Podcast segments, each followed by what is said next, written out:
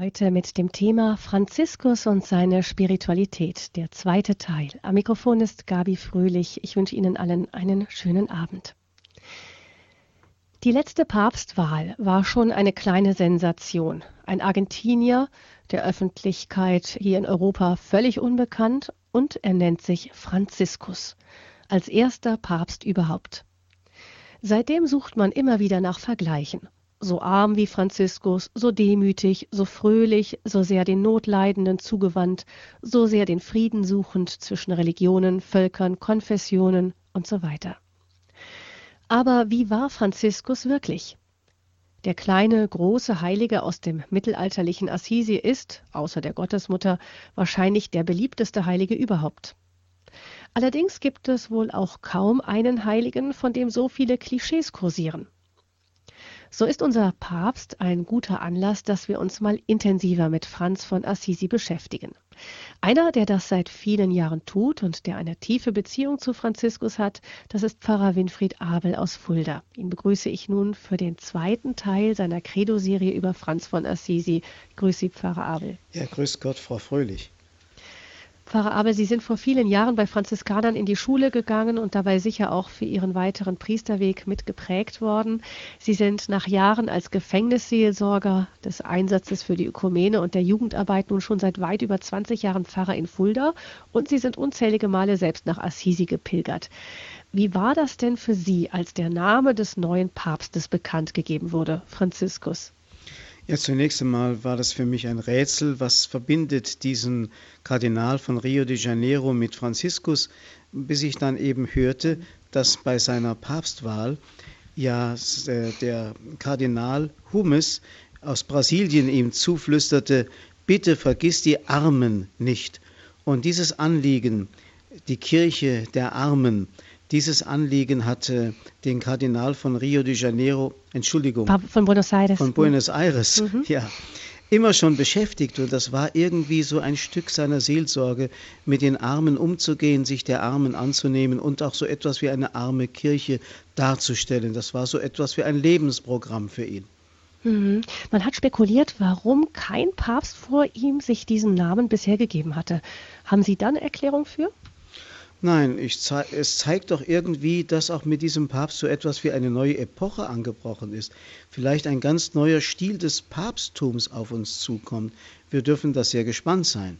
Hm, ich glaube, alle sind beobachten das alles auch sehr gespannt, was da in Rom alles so vor sich geht. Aber das ist jetzt nicht das Thema unserer Sendung, sondern wir schauen jetzt auf den, den sich dieser Kardinal aus Buenos Aires zum Vorbild genommen hat, den heiligen Franziskus. Obwohl er selbst ja Jesuit ist, schon allein das war auch wieder eine große Überraschung. Ähm, Sie haben in der letzten Sendung, das war im Dezember, Pfarrer Abel, über das Leben des heiligen Franziskus gesprochen. Heute geht es um Franziskus und die Schöpfung. Und da sind wir nun gespannt, was Sie uns nun dazu zu sagen haben. Ja, liebe Hörerinnen und Hörer, natürlich bin ich wieder gerne mit Ihnen zusammen heute Abend. Und das Thema Franziskus ist ja so unerschöpflich fast wie das Thema Jesus Christus und die Heilige Schrift oder ähnliche Themen, die so tiefgründig sind. Denn Franziskus wurde ja und wird genannt der Christus ähnlichste Heilige. Und wir haben schon, als ich das letzte Mal äh, über Franziskus sprach, haben wir schon gehört, wie das Leben des heiligen Franz gewissermaßen eine parallele äh, Darstellung des Lebens Christi ist, wie es ja auch der Künstler Giotto in Assisi in der oberen Kirche, die über dem Grab des heiligen Franziskus gebaut ist, dargestellt hat, in einem großen Bildband, das da die Wand entlang läuft, das Leben Jesu und darunter eben in einem parallelen Band das Leben des heiligen Franziskus. Wir wüssten ja zu gerne, wie dieser Franziskus ausgesehen hat. Er ist, wenn man mal davon absieht, dass es damals noch keine Fotografie gab, ist dennoch wohl der bestbezeugteste Heilige aus dem Mittelalter. Wenn Sie zum Beispiel die Quellschriften sich alle mal vornehmen von Celano, die beiden Lebensbeschreibungen von Bonaventura und den Spiegel der Vollkommenheit und die Briefe, die von Franziskus erhalten sind, Alle diese Schriften füllen einen dicken Band und äh, geben unzählige Informationen über das Leben dieses großen Heiligen, das wirklich bestens bezeugt ist. Es gibt sogar etwas wie eine Fotografie von ihm, allerdings literarisch, nämlich Thomas von Celano, einer der Hauptzeugen und Biografen des heiligen Franziskus, beschreibt einmal die Person folgendermaßen. Er war ein außerordentlich redegewandter Mann mit fröhlichem Antlitz und gütigem Gesichtsausdruck, frei von Feigheit, ohne jede Überheblichkeit. Von nicht gerade großer Gestalt, eher klein als groß, hatte er einen nicht sonderlich großen runden Kopf, ein etwas längliches und gedehntes Gesicht, eine ebene und niedrige Stirn, nicht sonderlich große, schwarze, unverdorbene Augen, dunkles Haar, gerade Augenbrauen, eine gleichmäßige, feine und gerade Nase, aufwärts gerichtete, aber kleine Ohren, flache Schläfen, eine gewinnende, feurige und scharfe Sprache, eine mächtige, liebliche, klare und wohlklingende Stimme, dichte, gleichmäßige und weiße Zähne, schmale und zarte Lippen, einen schwarzen, nicht vollen Bart, einen schlanken Hals, gerade Schultern, kurze Arme, zarte Hände, lange Finger, etwas vorstehende Nägel, dünne Beine, sehr kleine Füße, eine zarte Haut, war sehr mager, trug ein rauhes Gewand, gönnte sich nur sehr kurzen Schlaf, besaß eine überaus freigiebige Hand. Und weil er der demütigste war, erwies er allen Menschen jegliche Sanftmut und glich sich in passender Weise dem Charakter aller an. Unter Heiligen noch heiliger, unter Sündern wie einer aus ihnen.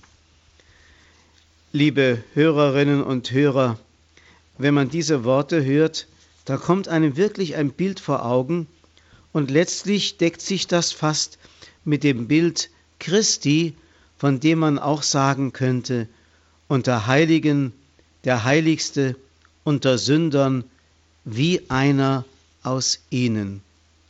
Was hat man alles aus dem heiligen Franziskus gemacht?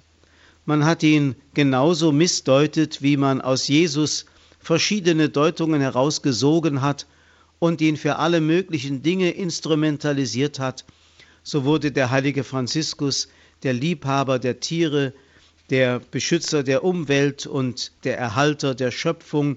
Und alle diese Dinge sind ja bekannt. Er ist Patron für viele Sachen, die er wahrscheinlich so überhaupt nicht gesehen hat. Natürlich hat er etwas mit der Schöpfung zu tun und mit den Tieren, aber auf eine ganz andere Weise.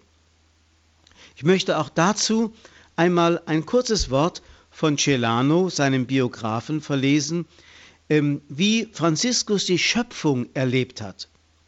Er sagt wörtlich, obwohl er die Welt als Verbannungsort zu verlassen eilte, hatte er doch seine Freude an den Dingen, die in der Welt sind, und nicht einmal wenig. Gegen den Fürsten der Finsternis gebrauchte er die Welt als Kampfplatz und Gott gegenüber als klaren Spiegel seiner Güte. In jedem Kunstwerk lobte er den Künstler. Was er in der geschaffenen Welt fand, führte er zurück auf den Schöpfer. Durch das, was sich seinen Augen an Schönheit bot, schaute er hindurch auf den lebensspendenden Urgrund aller Dinge. Er erkannte im Schönen den Schönsten selbst. Alles Gute rief ihm zu, der uns geschaffen hat, ist der Beste. Auf den Spuren, die den Dingen eingeprägt sind, folgte er überall dem Geliebten und machte alles zu einer Leiter, um auf ihr zu ihm zu gelangen. Wenn man solche Worte hört, die im hohen Mittelalter geschrieben worden sind, dann fragt man sich unwillkürlich, wissen wir heute mehr über die Schöpfung als Franziskus damals? Wissen alle Umweltschützer von heute, die sich für Lurche und Kröten einsetzen, wirklich mehr über die Schönheit der Schöpfung als Franziskus?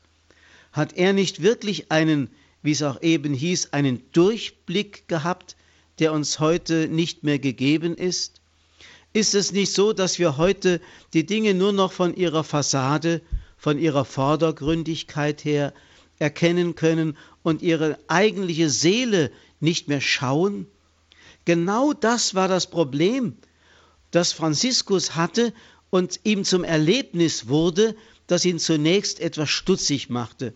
Nämlich, nachdem er aus der Gefangenschaft in Perugia zurückkam und langsam von schwerer Krankheit genas und zum ersten Mal wieder aus dem Elternhaus in die freie Natur hinausging, da war alles ganz anders geworden. Franziskus spürte, die Dinge hatten nicht mehr den Glanz, den er vorher in den Dingen sah. Er sah die Dinge auf einmal ganz anders, als wenn sie irgendwie ihre Schönheit, ihre innere Schönheit verloren hätten. Und das machte ihn zunächst traurig, und das ließ ihn dann auf die Suche gehen, bis er später, als er ganz Gott gefunden hatte und sich mit Christus liebend vereinigt hatte, auf einmal ganz anders die Schöpfung wieder erlebte, weil sie jetzt auf einmal von Gott durchstrahlt war. Man könnte wirklich als Bild es etwas so vergleichen. Wenn jemand ein prächtiges mittelalterliches farbiges Kirchenfenster von außen betrachtet, sieht er nur Dunkelheit und Staub und Spinnweben und sieht kein Bild und keine Farbe. Das Fenster sieht hässlich aus, abstoßend. Wenn man dann aber in das Kircheninnere hineingeht und auf einmal dasselbe Fenster Licht durchflutet erlebt und die ganze Schönheit der Farbenpracht zum Strahlen kommt, dann auf einmal erkennt man erst die Schönheit. Und genauso hat Franziskus die Schöpfung früher als Naturschwärmer vielleicht geliebt, aber auf einmal erkannte er, dass das nicht der wahre Zugang war um die Dinge zu erkennen und zu erleben in ihrer Schönheit, in ihrer Herkunft, in ihrem Sinn. Und als er Gott gefunden hatte, als er Christus lieben gelernt hatte, da auf einmal hat er das Heiligtum betreten und konnte auf einmal von einer anderen Sicht her, Licht durchflutet, eben durch das Licht Gottes, die Dinge in ihrer wahren Schönheit erkennen. Und das war für ihn etwas Unglaubliches. Wir haben eben gehört, die Welt wurde für ihn zu einem klaren Spiegel der Güte Gottes. Aber man kann auch sagen, wie ein Kirchenfenster, denn es heißt, er schaute hindurch auf den lebensspendenden Urgrund.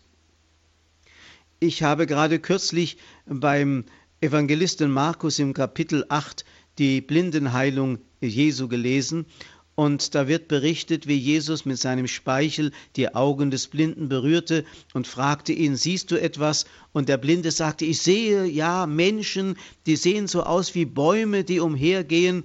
Also der Blinde, der wahrscheinlich von Geburt an blind war und die Wirklichkeit noch nie erkannt hatte, wusste also nicht, was Mensch und Baum ist und konnte die Dinge noch nicht richtig unterscheiden.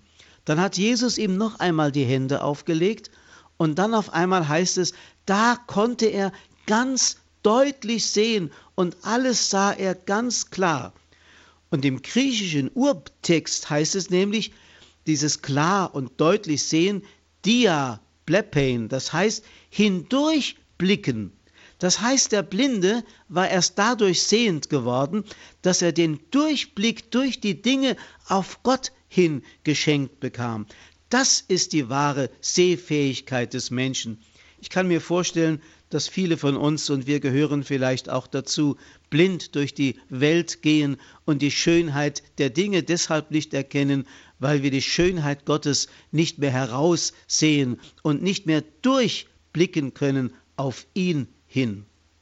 Also wie gesagt, diese biografische Bemerkung aus Celano, die Erde als ein klarer Spiegel aber auch die Welt als ein Kampfplatz gegen die Mächte der Finsternis, diese Bemerkung, deckt sich mit dem Schlüsselerlebnis, das ich eben erzählt habe, als er ein junger Mann war und plötzlich die Welt ganz anders sehen lernte. Franziskus sieht alle Dinge transparent, eben wie die herrlichen, kunstvollen Glasscheiben einer großen Kathedrale. In seiner Weltverliebtheit spiegelt sich seine Christusverliebtheit. Es heißt ja, er hatte Freude an den Dingen, die in der Welt sind, und nicht einmal wenig. Das heißt, er konnte sich wirklich an dieser Welt erfreuen, nämlich um Christi willen. Das war für ihn alles ein großes Christuserlebnis. Das heißt also, seine Weltverliebtheit schließt Christus nicht aus, sondern umgekehrt, seine Christusverliebtheit schließt die Welt mit ein. Das heißt, es gibt also zweierlei Zugänge. Einmal, dass durch die Welt uns ein Zugang, durch die Schöpfung uns ein Zugang zu Gott geboten wird, wie der heilige Paulus im Römerbrief im Kapitel 1 schreibt, denn was man von Gott erkennen kann, ist auch den Heiden offenbar. Gott hat es ihnen offenbart. Seit Erschaffung der Welt wird seine unsichtbare Wirklichkeit an den Werken der Schöpfung mit der Vernunft wahrgenommen, seine ewige Macht und Gottheit. Das heißt also, die sichtbare Schöpfung ist für uns ein Weg zu Gott. Hier heißt es bei Celano, er gebrauchte die Welt wie eine Leiter, um auf ihr zu dem Geliebten zu gelangen, den diese Welt widerspiegelte. Also die Welt ist für uns eine Leiter zu Gott und wiederum ist für Gott die Welt ein Weg zu uns, zu den Herzen der Menschen, um durch die Welt seine Schönheit und seine Liebe uns Menschen zu offenbaren. So gibt es also so etwas wie einen induktiven Weg durch die Schöpfung zu Gott, wie auf einer Leiter, und einen deduktiven Weg durch Gott zur Schöpfung hin. Und das ist genau eine Beschreibung dessen, was man theologisch ein Sakrament nennt. Ein Sakrament ist etwas Sichtbares, das die unsichtbare Gegenwart Gottes darstellt, verkörpert und auch diese Wirksamkeit der Gegenwart Gottes zum Tragen bringt. Also durch die Schöpfung gelange ich zu Gott, von ihm her verstehe und erlebe ich die Schöpfung ganz neu. Franziskus hatte also genau die gegensätzliche Erfahrung zu der Erfahrung des Augustinus, der ja in seinen Konfessiones, in seinen Bekenntnissen berichtet, wie er sich verirrt hat in die geschaffenen Dinge hinein.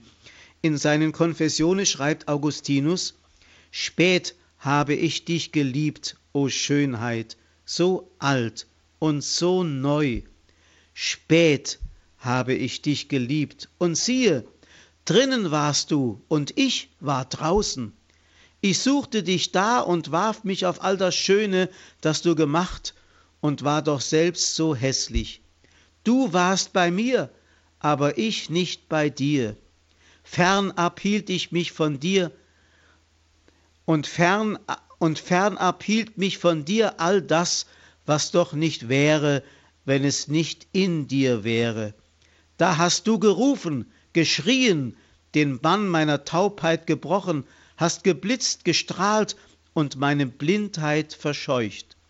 Deinen Duft habe ich geatmet und seufze nun nach dir. Ich habe dich geschmeckt und hungere und dürste nun.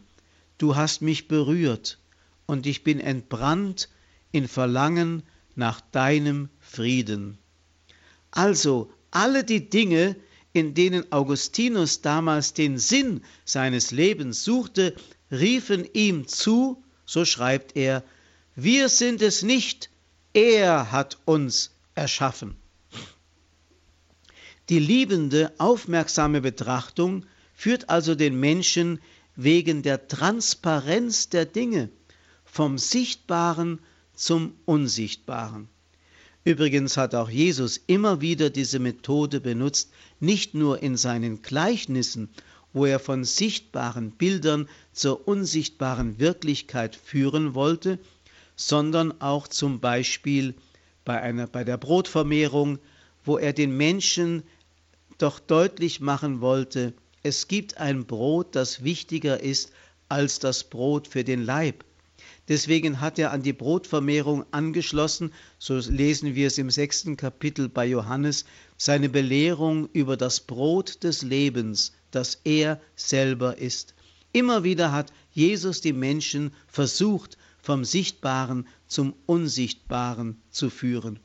Die geschaffenen Dinge, auch die kleinsten Dinge der Schöpfung, werden dadurch zum Sakrament, also zu einer Gottesbegegnung.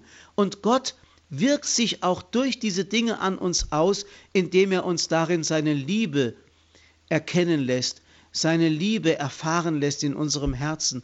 Alle Dinge führen uns zum Lobpreis Gottes und alle Dinge offenbaren uns ihn.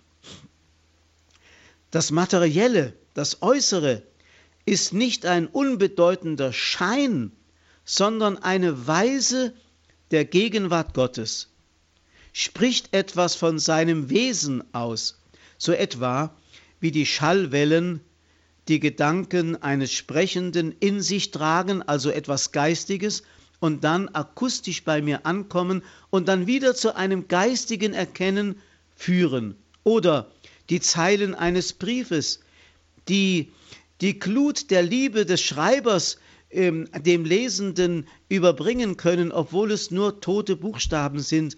Aber durch dieses Äußere wird etwas Geistiges mir erkennbar und erfahrbar. So ist die Schöpfung, könnte man sagen, ein großer Liebesbrief, den Gott geschrieben hat für uns Menschen. Jede einzelne Blume, die wir auf der Wiese sehen, an der wir uns freuen, ist so etwas wie ein Liebesbrief, den Gott uns geschrieben hat. So lesen wir zum Beispiel in der Biografie von Celano, Franziskus schonte vorsichtig die Leuchten, die Fackeln und die Kerzen, denn er wollte mit seiner Hand nicht den Glanz trüben, der ein Aufschimmern des ewigen Lichtes ist. Wenn er über einen Felsen gehen musste, schritt er mit Scheu und Ehrfurcht, aus Liebe zu dem, der Fels genannt wird, über den Stein. Wenn die Brüder Bäume fällten, verbot er ihnen, den Baum ganz unten abzuhauen, damit er noch Hoffnung habe, wieder zu sprossen. Und in allen Dingen, wie gesagt, sah er so etwas von dieser Wirklichkeit Gottes, die eine so vielfältige Schönheit uns vor Augen führt, die im Himmel natürlich einer ganz anderen Wirklichkeit entspricht.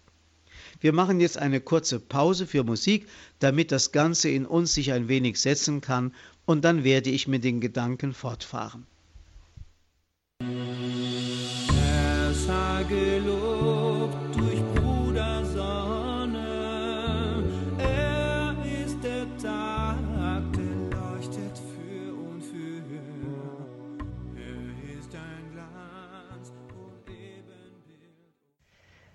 Der Sonnengesang von Franziskus, der führt uns auch ins Thema Franziskus und seine Spiritualität. Der zweite Teil, das hören wir heute in der Credo-Sendung. Es geht um Franziskus und die Schöpfung und wir hören nun die Fortsetzung des Vortrages von Pfarrer Winfried Abel aus Fulda.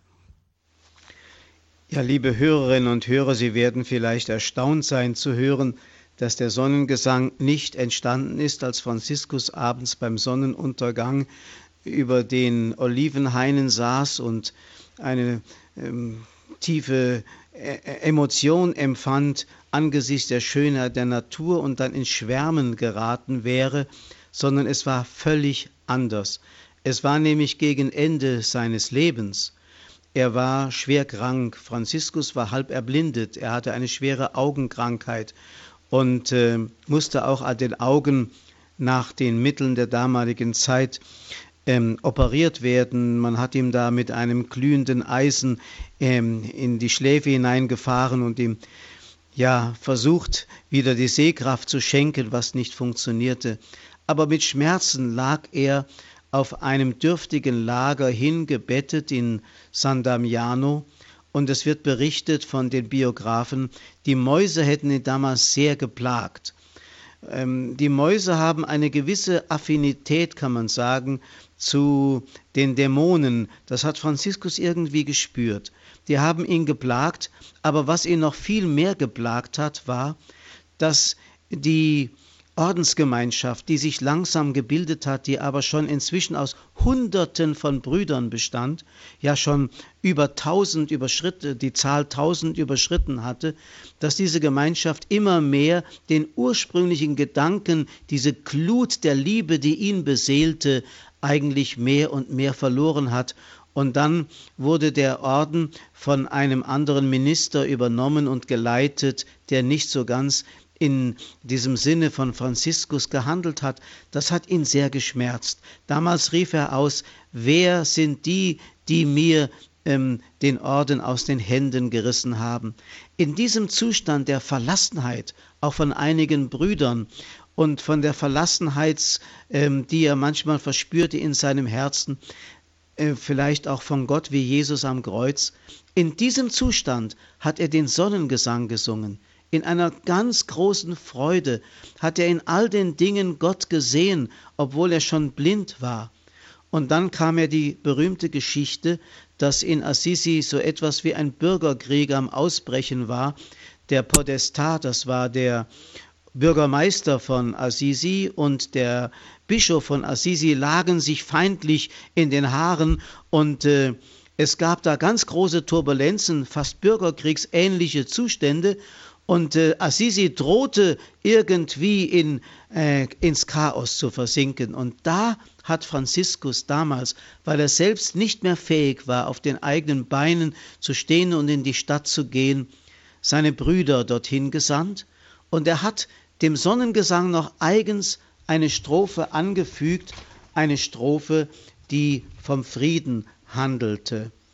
Und äh, da hat er also ähm, in, dieser, in, in diesem Gesang etwa gesagt, gelobt seist du Herr ähm, für unsere Schwester den leiblichen Tod, kein lebender Mensch kann ihm entrinnen, und wehe denen, die sterben in tödlicher Sünde, selig, die erfindet wird in seinem heiligsten Willen.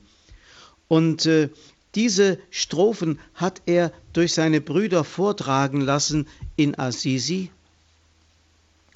Und dann geschah das Wunder, dass während die Brüder in ihrer Einfalt den Sonnengesang sangen, auf einmal der Podestat, der Bürgermeister und der Bischof sich umarmten und sich gegenseitig um Verzeihung baten.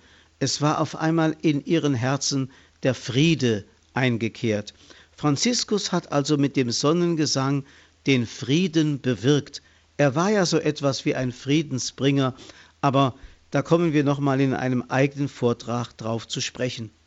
Zunächst einmal ist der Sonnengesang, wie gesagt, so etwas wie der Durchblick durch die Schöpfung zu Gott hin, wo er schon fast erblindet war und dennoch die Liebe zur Schöpfung nicht verloren hatte.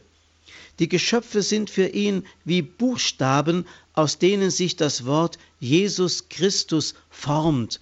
Deswegen hat Franziskus, wie Celano schreibt, sogar wenn er über die Straße ging und am Boden etwas Geschriebenes fand, mochte es von Gott handeln oder von den Menschen, hat er es aufgehoben und mit großer Ehrfurcht an einen heiligen und ehrbaren Ort niedergelegt.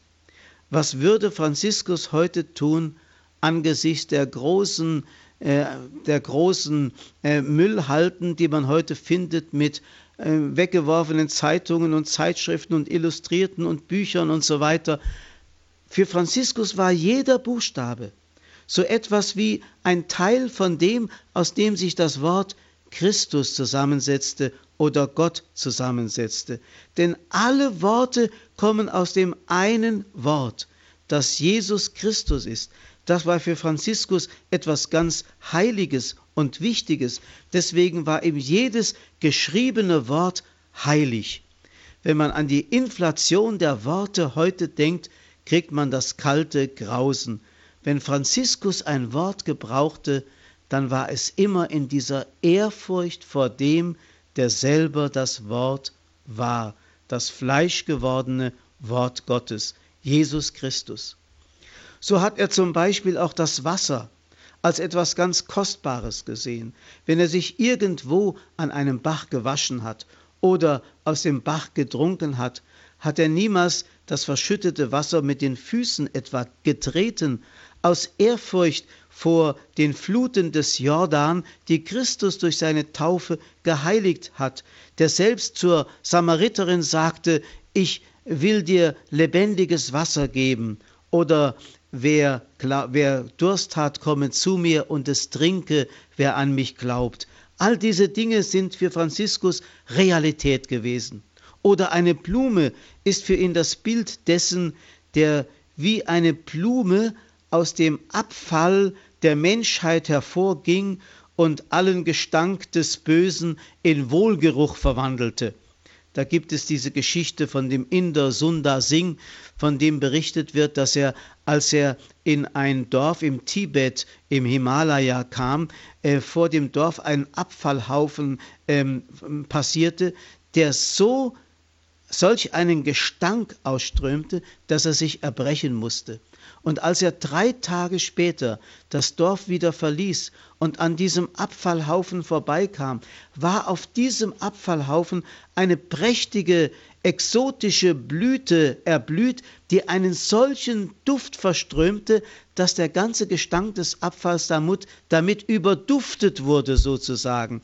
Und genau so etwa ist es Franziskus gegangen, wenn er eine Blume sah, sah er in ihr Christus, der den ganzen Gestank des Bösen überduftet hat mit seinem wunderbaren äh, Geruch, von dem der heilige Paulus schreibt, wir sollen sozusagen der Wohlgeruch Christi sein in dieser Welt und diesen Duft verströmen in diese Welt hinein, so wie es eben auch Franziskus getan hat. Oder er ging mit den Lämmern so um, wenn er ein Lamm sah, sah er in dem Lamm das Lamm Gottes, Christus selber, und er wollte nicht, dass ein Lamm geschlachtet wird. Er wollte diese Tiere beschützen um Christi willen. Oder die Vögel liebte er besonders, weil sie das Lob Gottes sangen, vor allem die Lerchen.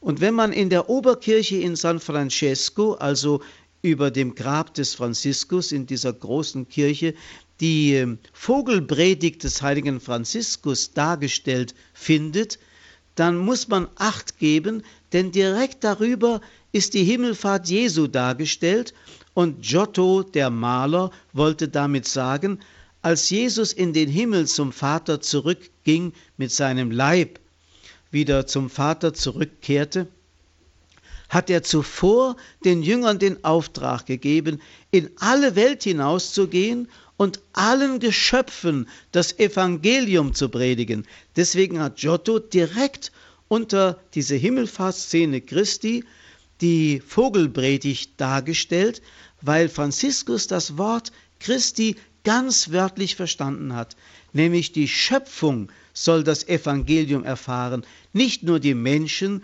sondern alle Geschöpfe sind ja Brüder und Schwestern. Franziskus sieht die Welt also anders als wir heutige, als eine Einheit, die nicht hierarchisch aufgebaut ist, sondern durch ein gewisses Nebeneinander äh, bestimmt ist. Die Gesamtheit der Geschöpfe ist ihm wichtiger als die Unterscheidung zwischen Mensch, Tier, Pflanze und unbelebter Materie. Franziskus sagt zu allen Dingen Bruder und Schwester, Schwester Sonne, Bruder Mond, Schwester Wasser, wie im Sonnengesang eben er die Geschöpfe als Geschwister anredet.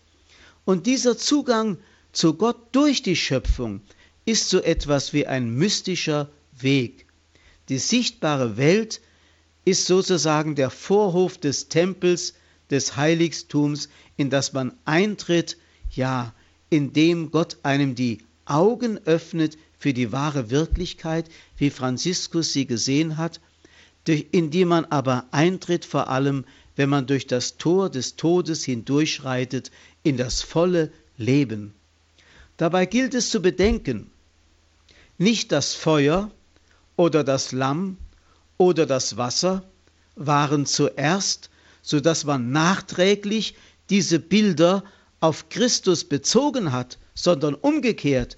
Zuerst ist Christus das Licht, das Lamm, das Wasser, das Brot, was auch immer. Zuerst ist der Himmel.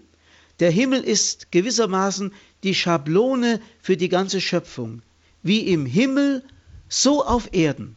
Wie im Himmel Gott geschaut wird in seiner wunderbaren Vielfalt und Schönheit, in seiner wahren Schönheit, so wird er hier abbildlich auf Erden erkannt in der Vielzahl der Dinge der Schöpfung, die eine solche Schönheit ausstrahlen, dass man fast neugierig wird, ja fast Heimweh bekommt, um die wahre Schönheit Gottes zu schauen, die sich hier widerspiegelt in der Schöpfung. Das ist ein mystischer Weg. Wie gesagt, hat mit Naturschwärmerei überhaupt nichts zu tun. Franziskus ist kein Naturschwärmer, denn für ihn ist zuerst der Himmel und dann die Schöpfung. Der Himmel, ich sage es noch einmal, ist die Schablone für die Schöpfung, wie im Himmel, so auf Erden. Die Schöpfung ist also nicht nach ihrem Nutzen zu befragen, wie das heute die Menschen tun, die die Schöpfung ausbeuten, die an der Schöpfung ihre Triebe, welche auch immer, auch den Gewinntrieb befriedigen möchten, den Machttrieb, über alles zu herrschen, sich alles anzueignen, sich alles zu Nutzen zu machen, sondern Franziskus sieht die Schöpfung anders. Er sieht sie in ihrem Eigenwert, in ihrem Symbolgehalt, als Weg Gottes zum Menschen und als Weg des Menschen zu Gott. So berichtet Celano von dem Fasan, den Franziskus von einem Edelmann erhielt, als er krank war.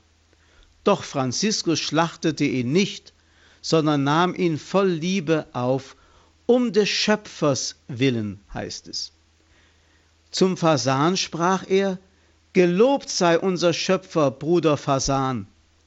Der Fasan ließ sich nicht aussetzen und hielt es auch bei einem Arzt, den Franziskus den äh, Fasan schenken wollte, nicht aus, sondern kehrte immer wieder zu den Brüdern zurück. Der Fasan erlebt gewissermaßen in Franziskus den neuen Menschen und die neue Schöpfung. Da fühlt er sich zu Hause. Um des Schöpfers willen nahm er ihn auf. Das heißt, hier ist dieses Deduktive. Zuerst ist der Schöpfer, dann ist der Fasan. Und dann heißt es, gelobt sei unser Schöpfer, Bruder Fasan. Das ist das Induktive. Durch den Fasan lobt er jetzt den Schöpfer wieder. So ist also das Geschöpf Weg Gottes zum Menschen und Weg des Menschen zu Gott im Lobpreis, den er dem Schöpfer darbringt, wie im Sonnengesang. Oder Celano, der Biograf, schreibt, Jene Urgüte, die einst alles in allem sein wird, verklärte diesem Heiligen schon hier auf Erden alles in allem. Daher bemühten sich alle Geschöpfe ihrerseits, dem Heiligen seine Liebe zu vergelten und sie ihm durch ihre Dankbarkeit nach Gebühr zu erwidern. Franziskus wusste aber auch um eine gewisse Versuchung der Eitelkeit, die dadurch entstehen konnte. So schreibt also Celano, neben der Zelle des Heiligen bei Portiuncula, also unterhalb von Assisi, wohnte auf einem Feigenbaum eine Grille, die häufig mit gewohnter Lieblichkeit zirpte. Zuweilen streckte der selige Vater seine Hand nach ihr aus und rief sie gütig zu sich mit den Worten Meine Schwester Grille, komm her zu mir und wie wenn sie vernünftig gewesen wäre, kam sie sofort auf seine Hand, und er sagte zu ihr, Singe, meine Schwester Grille, und lobe den Herrn, deinen Schöpfer, durch dein Jubilieren. Ohne Zögern gehorchte sie und begann zu singen und hörte nicht eher auf, bis der Mann Gottes mit seinem Lob in ihr Lied einfiel und ihr befahl, an ihren gewohnten Platz zurückzufliegen. Dort blieb sie acht Tage lang ununterbrochen wie angebunden. Wenn der Heilige aus seiner Zelle kam, berührte er sie immer mit seinen Händen und befahl ihr zu zirpen. Seinen Befehlen kam sie immer eifrig nach. Und der Heilige sagte zu seinen Gefährten, Geben wir unserer Schwester Grille Urlaub. Sie hat uns bis jetzt genug mit ihrem Lied fröhlich gemacht. Es könnte sich sonst unser Fleisch dessen eitel rühmen. Und sofort flog sie fort, von ihm beurlaubt, und erschien dort ferner nicht mehr. Als die Brüder das alles sahen, wunderten sie sich gar sehr. Also Franziskus kannte auch den Anflug der Eitelkeit, und er wollte in keiner Weise irgendwie etwas von der Schöpfung Gottes für sich oder durch Aneignung für sich gebrauchen oder zur Materie der Eitelkeit und des Selbstruhmes machen. So predigte er also nicht nur den Menschen, sondern auch den Vögeln, den Tieren aller Art, auch der unbeseelten Schöpfung, den Feldern, den Gärten, den Weinbergen, den Steinen, der Feuer, dem Feuer und der Luft und ermahnte alle Geschöpfe zum Gehorsam und Lobe Gottes.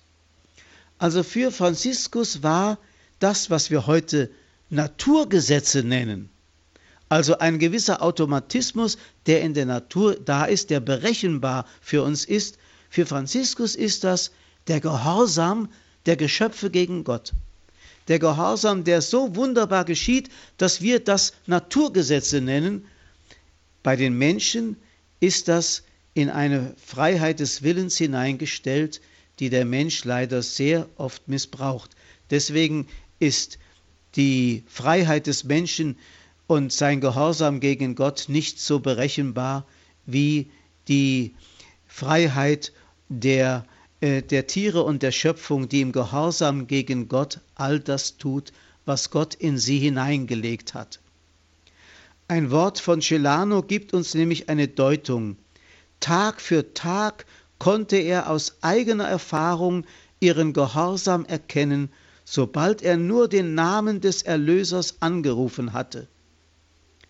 Und so erkennt Franziskus eine Gemeinsamkeit mit allen Dingen. Er erlebt eine Kraft, die vom Namen Jesu in die Schöpfung hineinströmt und Befreiung und Umordnung bewirkt. Wenn er den Namen Jesu ausruft, erlebt er wirklich, dass alle Knie sich beugen im Himmel, auf der Erde und in der Unterwelt und alle bekennen, Jesus Christus ist der Herr. So erlebt es Franziskus. Was ist der tiefste Sinn dieser Worte? Also beim heiligen Paulus können wir ja lesen, zum Beispiel im achten Kapitel des Römerbriefs, der Kosmos, die ganze Schöpfung seufzt und stöhnt unter der Sünde, die der Mensch ihr wie ein Joch aufgelegt hat. Sie ist nicht mehr der Weg zu Gott und ist nicht mehr Materie des Lobpreises, sondern ausgebeutet, versklavt. Nicht Gottes Liebe, sondern Hochmut und Besitzgier regieren diese Welt. Und deswegen schreibt der heilige Paulus von der Schöpfung, die sehnsüchtig auf das Offenbarwerden der Söhne Gottes wartet.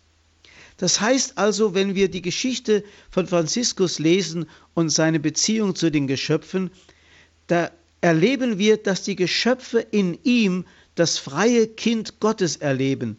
Sie können ihre Angst fallen lassen. Sie werden wie ein Magnet von ihm angezogen. Sie sind ja alle auf Christus hin geschaffen.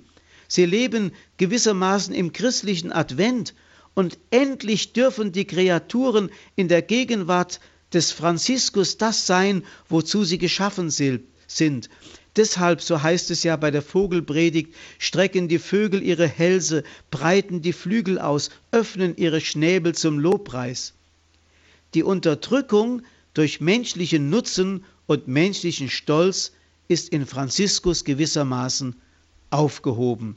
Er wollte nicht besitzen, Franziskus wollte lieben.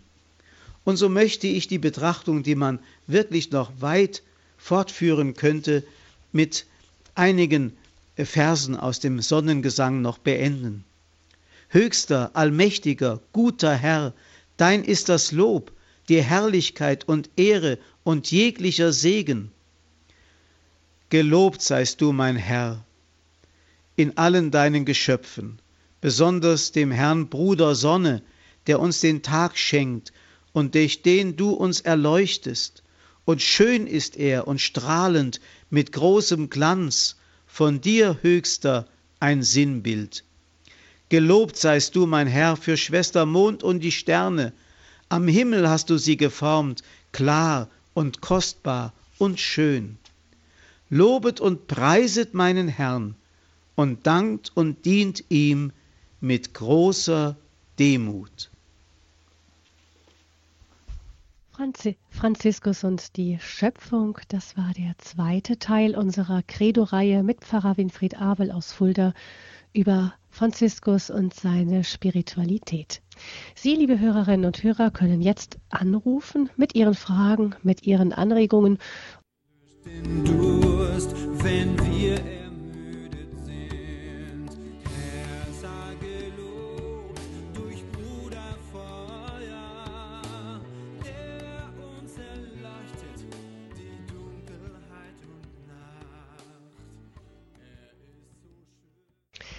Der Sonnengesang des Franziskus besingt die Schöpfung in dieser Sicht des heiligen Franziskus durch die Schöpfung hindurch auf den Schöpfer verweisend.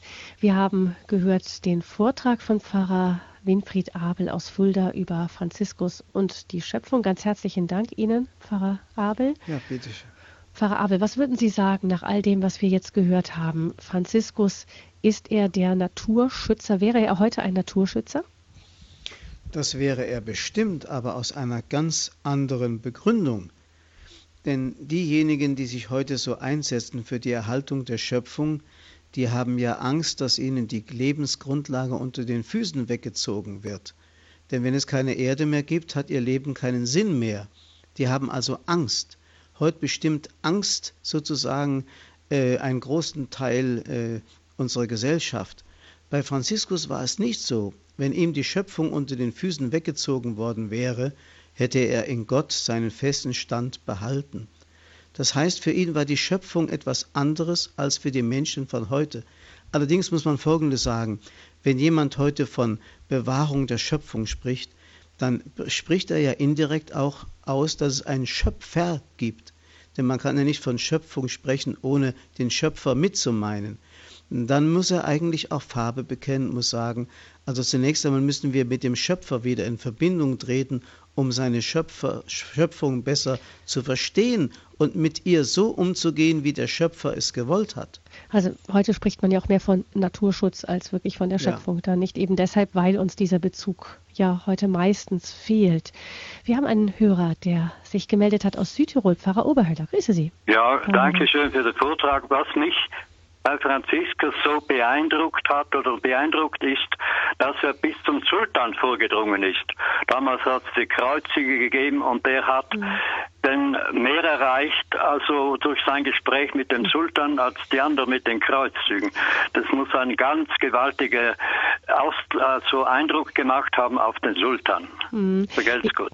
Dankeschön, Pfarrer Oberhöller. Ich denke, das kam heute noch nicht vor, Pfarrer Abel, weil es jetzt eben speziell um Franziskus, um die Schöpfung ging. Und wir werden darum vielleicht, da vielleicht etwas von hören, wenn Sie uns etwas vielleicht noch über den Mann des Friedens sagen werden. Aber trotzdem hat Pfarrer Oberhöller da etwas angesprochen. Franziskus, das haben Sie auch gesagt, selbst auf die Schöpfung, auf die äh, Tiere hat er eine besondere Ausstrahlung gehabt. Ja, er war einfach ein Mann des Friedens.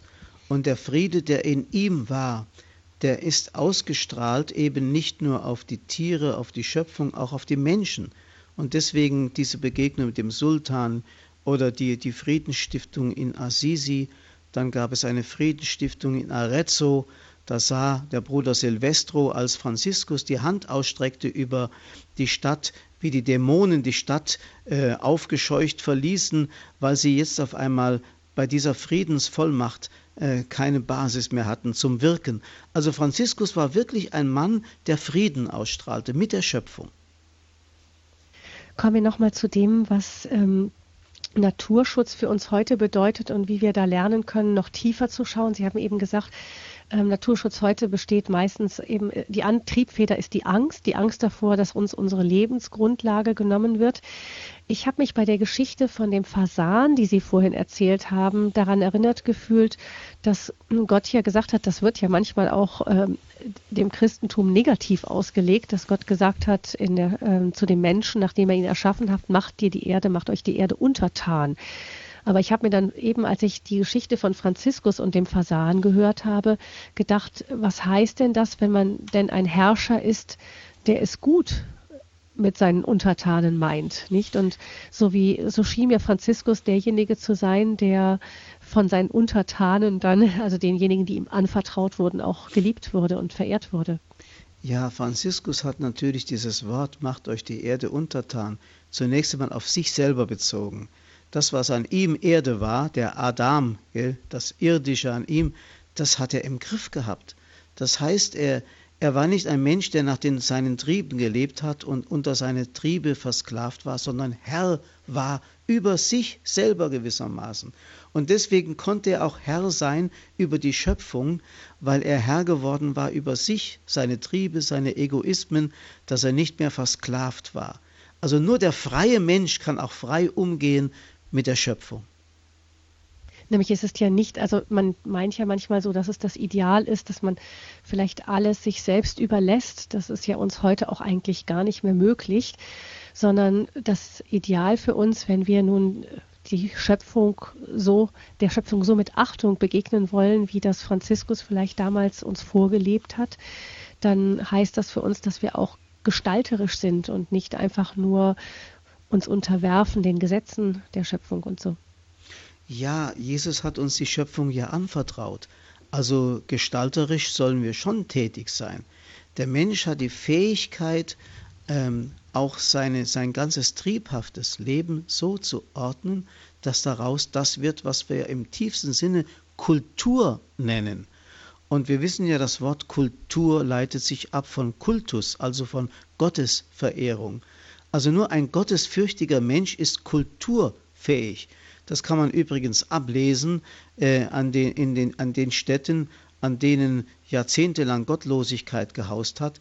Denken Sie doch mal an Städte wie Prag oder an Erfurt oder wie sie auch alle heißen, wie die aussahen unter dem gottlosen Regime des Kommunismus und wie schön sie eigentlich wieder geworden sind und vor allem ursprünglich waren, denn das Christentum hat diesen Städten ihr eigentliches Gepräge gegeben, das jetzt so langsam wieder so ein bisschen zum Vorschein kommt, obwohl der heutige Mensch nicht unbedingt auch ein starkes Kulturwesen ist. Hm. Ich denke auch nochmal daran, dass Franziskus ja ein Mensch des Mittelalters war und ich stelle mir vor, dass man im Mittelalter auch ein ganz anderes Verhältnis zur Natur hatte, als wir das heute gewöhnt sind. Für uns ist ja, für uns Menschen ähm, des Westens ist die Natur der Ort der Frei, äh, Freizeit. Also wir suchen sie auf, wenn es für uns günstig ist, wenn es nicht zu kalt ist, wenn, ähm, wenn wir uns darin erholen wollen oder ja, das ist eigentlich der Moment, in dem wir normalerweise die Schöpfung, die Natur aufsuchen. Während im Mittelalter war das, waren die Menschen ja sehr viel selbstverständlicher in der Natur. Ähm, das war der Ort des Lebens, manchmal auch des Kampfes ums Überleben überhaupt. Das heißt, ist es vielleicht auch so, dass Franzis für Franziskus da wirklich was ganz Neues auch noch reingebracht hat, dann einfach die, die Schöpfung, die Natur, die ihn umgab, ganz anders zu sehen, als einfach als der Ort, der mich umgibt, der mir vielleicht äh, dienen muss, damit ich überleben kann, das sind ja damals keine Romantiker gewesen. Also zur Zeit des heiligen Franziskus gab es natürlich auch schon ähm, Missstände wie ähm, die Ausbeutung der Menschen durch andere Menschen, die Raffgier des Menschen. Sein Vater war ja selber Kaufmann und war sicherlich auch einer von denen, die äh, sehr raffgierig waren. Franziskus hat sich von dieser Mentalität total ähm, gelöst und für ihn war es einfach wichtig, die Armut zu leben, aber da kommen wir nochmal drauf zu sprechen, denn er wusste, wie der heilige Ambrosius gesagt hat, die Natur bringt nur Arme hervor. Wir haben nichts zu eigen, alles ist uns nur für eine gewisse Zeit anvertraut, aber wir haben es zu bewahren, wir haben es zu gestalten, aber wir dürfen es nicht als unser Eigentum an uns reißen. Es gehört alles allen sozusagen. So hat es der heilige Ambrosius einmal gesagt und der heilige Franziskus hat es bestimmt ähnlich empfunden. Der wusste, was im Buch Hiob stand. Da heißt es, ähm, nackt kommen wir aus dem Schoß unserer Mutter hervor und nackt gehen wir dahin zurück. Und wir sind selber ein Stück Natur und deswegen äh, leben wir in einer gewissen Symbiose mit ihr, die wir nicht stören dürfen. Das ist uns heute natürlich gar nicht mehr so nah, weil wir doch einfach das Gefühl haben, sehr viel weiter entfernt zu sein. Wir haben die Straßen, äh, zugepflasterte Erde und bewegen uns als Stadtmenschen oft in Steinwüsten mehr als wirklich in dieser Natur, von der wir ein Teil sind und wahrscheinlich verschätzen oder überschätzen oder unterschätzen wir uns deshalb auch manchmal. Ja, wenn also schon ein Kind in der Schule nicht mehr weiß, dass die Milch von der Kuh kommt, sondern meint, sie kommt aus dem Supermarkt oder so und gar nicht mehr den Kreislauf der Natur kennt, auch dieses, dieses Eingebundensein in den Kreislauf der Natur, dieses Abhängigsein von der Natur, das war im Mittelalter noch sehr stark doch da und den Menschen spürbar, zum Beispiel auch allein, wenn irgendwo eine Missernte war, dass dann eine lokale Hungersnot ausbrach, was es heute so bei uns nicht mehr gibt. Hungersnöte haben heute andere Gründe, weil die Staaten miteinander äh, nicht im richtigen Austausch stehen und der Kapitalismus heute alles beherrscht. Aber heute ist doch die Möglichkeit da, dass wir äh, ganz anders mit den Dingen umgehen können als, da, als in dem Mittelalter, wo die Menschen noch ganz auf die Natur angewiesen waren. Wenn wir da so von Franziskus hören, Bruder und Schwester, wenn ich da jetzt denke an auch an die Lebensmittelskandale, die wir auch äh, immer wieder hatten in letzter Zeit, wenn ich jetzt dann denke, ich, ich sage es jetzt einfach mal Bruder Schwein oder Schwester ähm, Truthenne, ähm, das müssen wir ja eigentlich dann, wenn wir es wie Franziskus sehen, auch so konsequent zu Ende sehen, dass eigentlich auch so wie wir mit der mit unseren Schöpfungsgeschwistern umgehen, das geht ja eigentlich gar nicht. Also Franziskus wäre wahrscheinlich heute ein Vegetarier. Und er war es ja damals auch, soweit man das aus den Schriften entnehmen kann. Wir haben ja gehört, er wollte den Fasan nicht annehmen, der sollte ja äh, ihm das Mittagessen bieten, weil er krank war. Und ein Lamm wollte er nicht geschlachtet sehen und so. Also er hat sich geweigert, diese wunderbare Natur auch nur so in dieser Weise anzutasten, um sie dem Menschen verfügbar zu machen. Ich glaube, er wäre ein Vegetarier, der sehr ehrfürchtig mit den Dingen umgehen würde. Mhm. Also die Schweine würden heute nicht so zu leiden haben, äh, wenn Franziskus das Sagen hätte. Mhm. Man weiß allerdings auch, dass er an seinem Körper sehr viel Raubbau betrieben hat und sich am Ende dafür bei seinem Körper entschuldigt hat. Das stimmt, ja. Mhm. Den Bruder Esel, er hat ihn zu sehr malträtiert, ja. Mhm. Und sicherlich war da auch äh, da eine Ursache, dass er ebenso krank geworden ist und relativ früh gestorben ist. Ja. Hm. Ich habe als ähm, Studentin war ich mal wie man das so ist in der Jugendzeit, oft dann bei Greenpeace auch aktiv. Und irgendwann mal habe ich gemerkt, das ist ein elend frustrierendes Geschäft. Ich habe dann irgendwann zu jemandem gesagt, also wenn man es eigentlich konsequent zu Ende denkt, den Naturschutz, dann müsste man einfach einen Hanfstrick nehmen und sich am nächsten Ast entsorgen. Mhm. Und dann sagte der andere etwa äh, grinsend dazu und sagte, ja, aber du hast auch noch deine Schwermetalle im Körper. Äh, die sind dann auch nicht weg. Und habe ich gesagt, eigentlich stimmt. Also es ist wirklich, es ist frustrierend, weil man das Gefühl hat, egal wie man es macht, ganz kriegt man das Problem nicht aus der Welt, dass wir doch eine Belastung sind für unsere Umwelt. Was würde, wie würden, wie können wir ja da mit dem, vielleicht mit der Haltung des heiligen Franziskus damit umgehen? Tja, also das setzt eine ganz neue Form des Lebens in, in Gang. Also zu mir sagte neulich mal ein Arzt, ein befreundeter Arzt, ähm, die alten Leute schlucken heute so viele Medikamente und vergiften ihren Körper so stark, dass wenn sie sterben, sie eigentlich als Sondermüll entsorgt werden müssten, weil sie durch ihren Körper, der dann wieder in die Erde übergeht, äh, die Umwelt äh, verschmutzen und verseuchen. Ja, also das ist Gedanke, schlimm zu hören. Hm. Bitte? Fast schon ein zynischer Gedanke, ja. Ja, aber furchtbar. Hm. hm. Ist doch furchtbar. Also äh, auch dieses Hängen am Leben, dieses auf Biegen und Brechen das irdische Leben verlängern, ist auch ein Zeichen von Heidentum, von Angst. Die Menschen haben diese Wirklichkeit, die Franziskus für selbstverständlich erlebte, nämlich Gott und den Himmel, haben sie nicht mehr vor Augen. Deswegen müssen sie, klammern sie sich so an das irdische Leben und das setzt eine Intensivmedizin in Gang, die man gar nicht bräuchte, wenn wir einfach mit den Dingen natürlicher und gläubiger umgehen könnten. Hm. Also ein Plädoyer mit Franziskus dafür, dass wir uns wieder mehr in unsere eigene Geschöpflichkeit wieder auch hineinfinden und dadurch auch wieder mehr zu unseren Geschwistern, den anderen Geschöpfen. Ganz herzlichen Dank Ihnen, Pfarrer Abel, für diesen Vortrag und für Ihre Erklärungen dazu. Wir werden dann bald einen dritten Teil hören über Franziskus und seine Spiritualität. Wenn Sie, liebe Hörerinnen und Hörer, diese Sendung noch einmal hören wollen, wollen dann können Sie eine CD bestellen beim CD-Dienst von Radio Horeb 083 28 921 120 ist die Nummer 08328 921 120. Oder Sie gucken im Internet im Podcast nach von Radio Horeb. Da finden Sie dann unter der Sendereihe Credo die, die Sendungen, die vergangenen Sendungen auch nochmal zum Nachhören im Internet. Ich danke Ihnen, Pfarrer Abel, und ich würde Sie gerne bitten, uns noch ihren Segen dazu zu geben, dass wir Franziskus, die Botschaft des Franziskus auch immer besser in unserer Zeit verstehen. Ich denke, die können wir gut gebrauchen. Ich verabschiede mich vorher schon, bin Gabi Fröhlich und wünsche Ihnen allen noch einen gesegneten Abend. Auf die Fürsprache des heiligen Franz von Assisi, aller Engel und Heiligen segne euch der Herr. Er schenke euch den Frieden des Herzens. Er erfülle euch mit seinem heiligen Geist. Er lasse euch erkennen, was recht ist und das Rechte auch tun. Er schenke euch eine große Liebe zu Gott und öffne eure Augen, seine Anwesenheit in allen Dingen zu erkennen. Und so segne und behüte euch der allmächtige Gott, er sei das Licht in der Finsternis eurer Nacht, und schenke euch seinen Frieden, der Vater, der Sohn und der Heilige Geist. Um, Amen. Amen.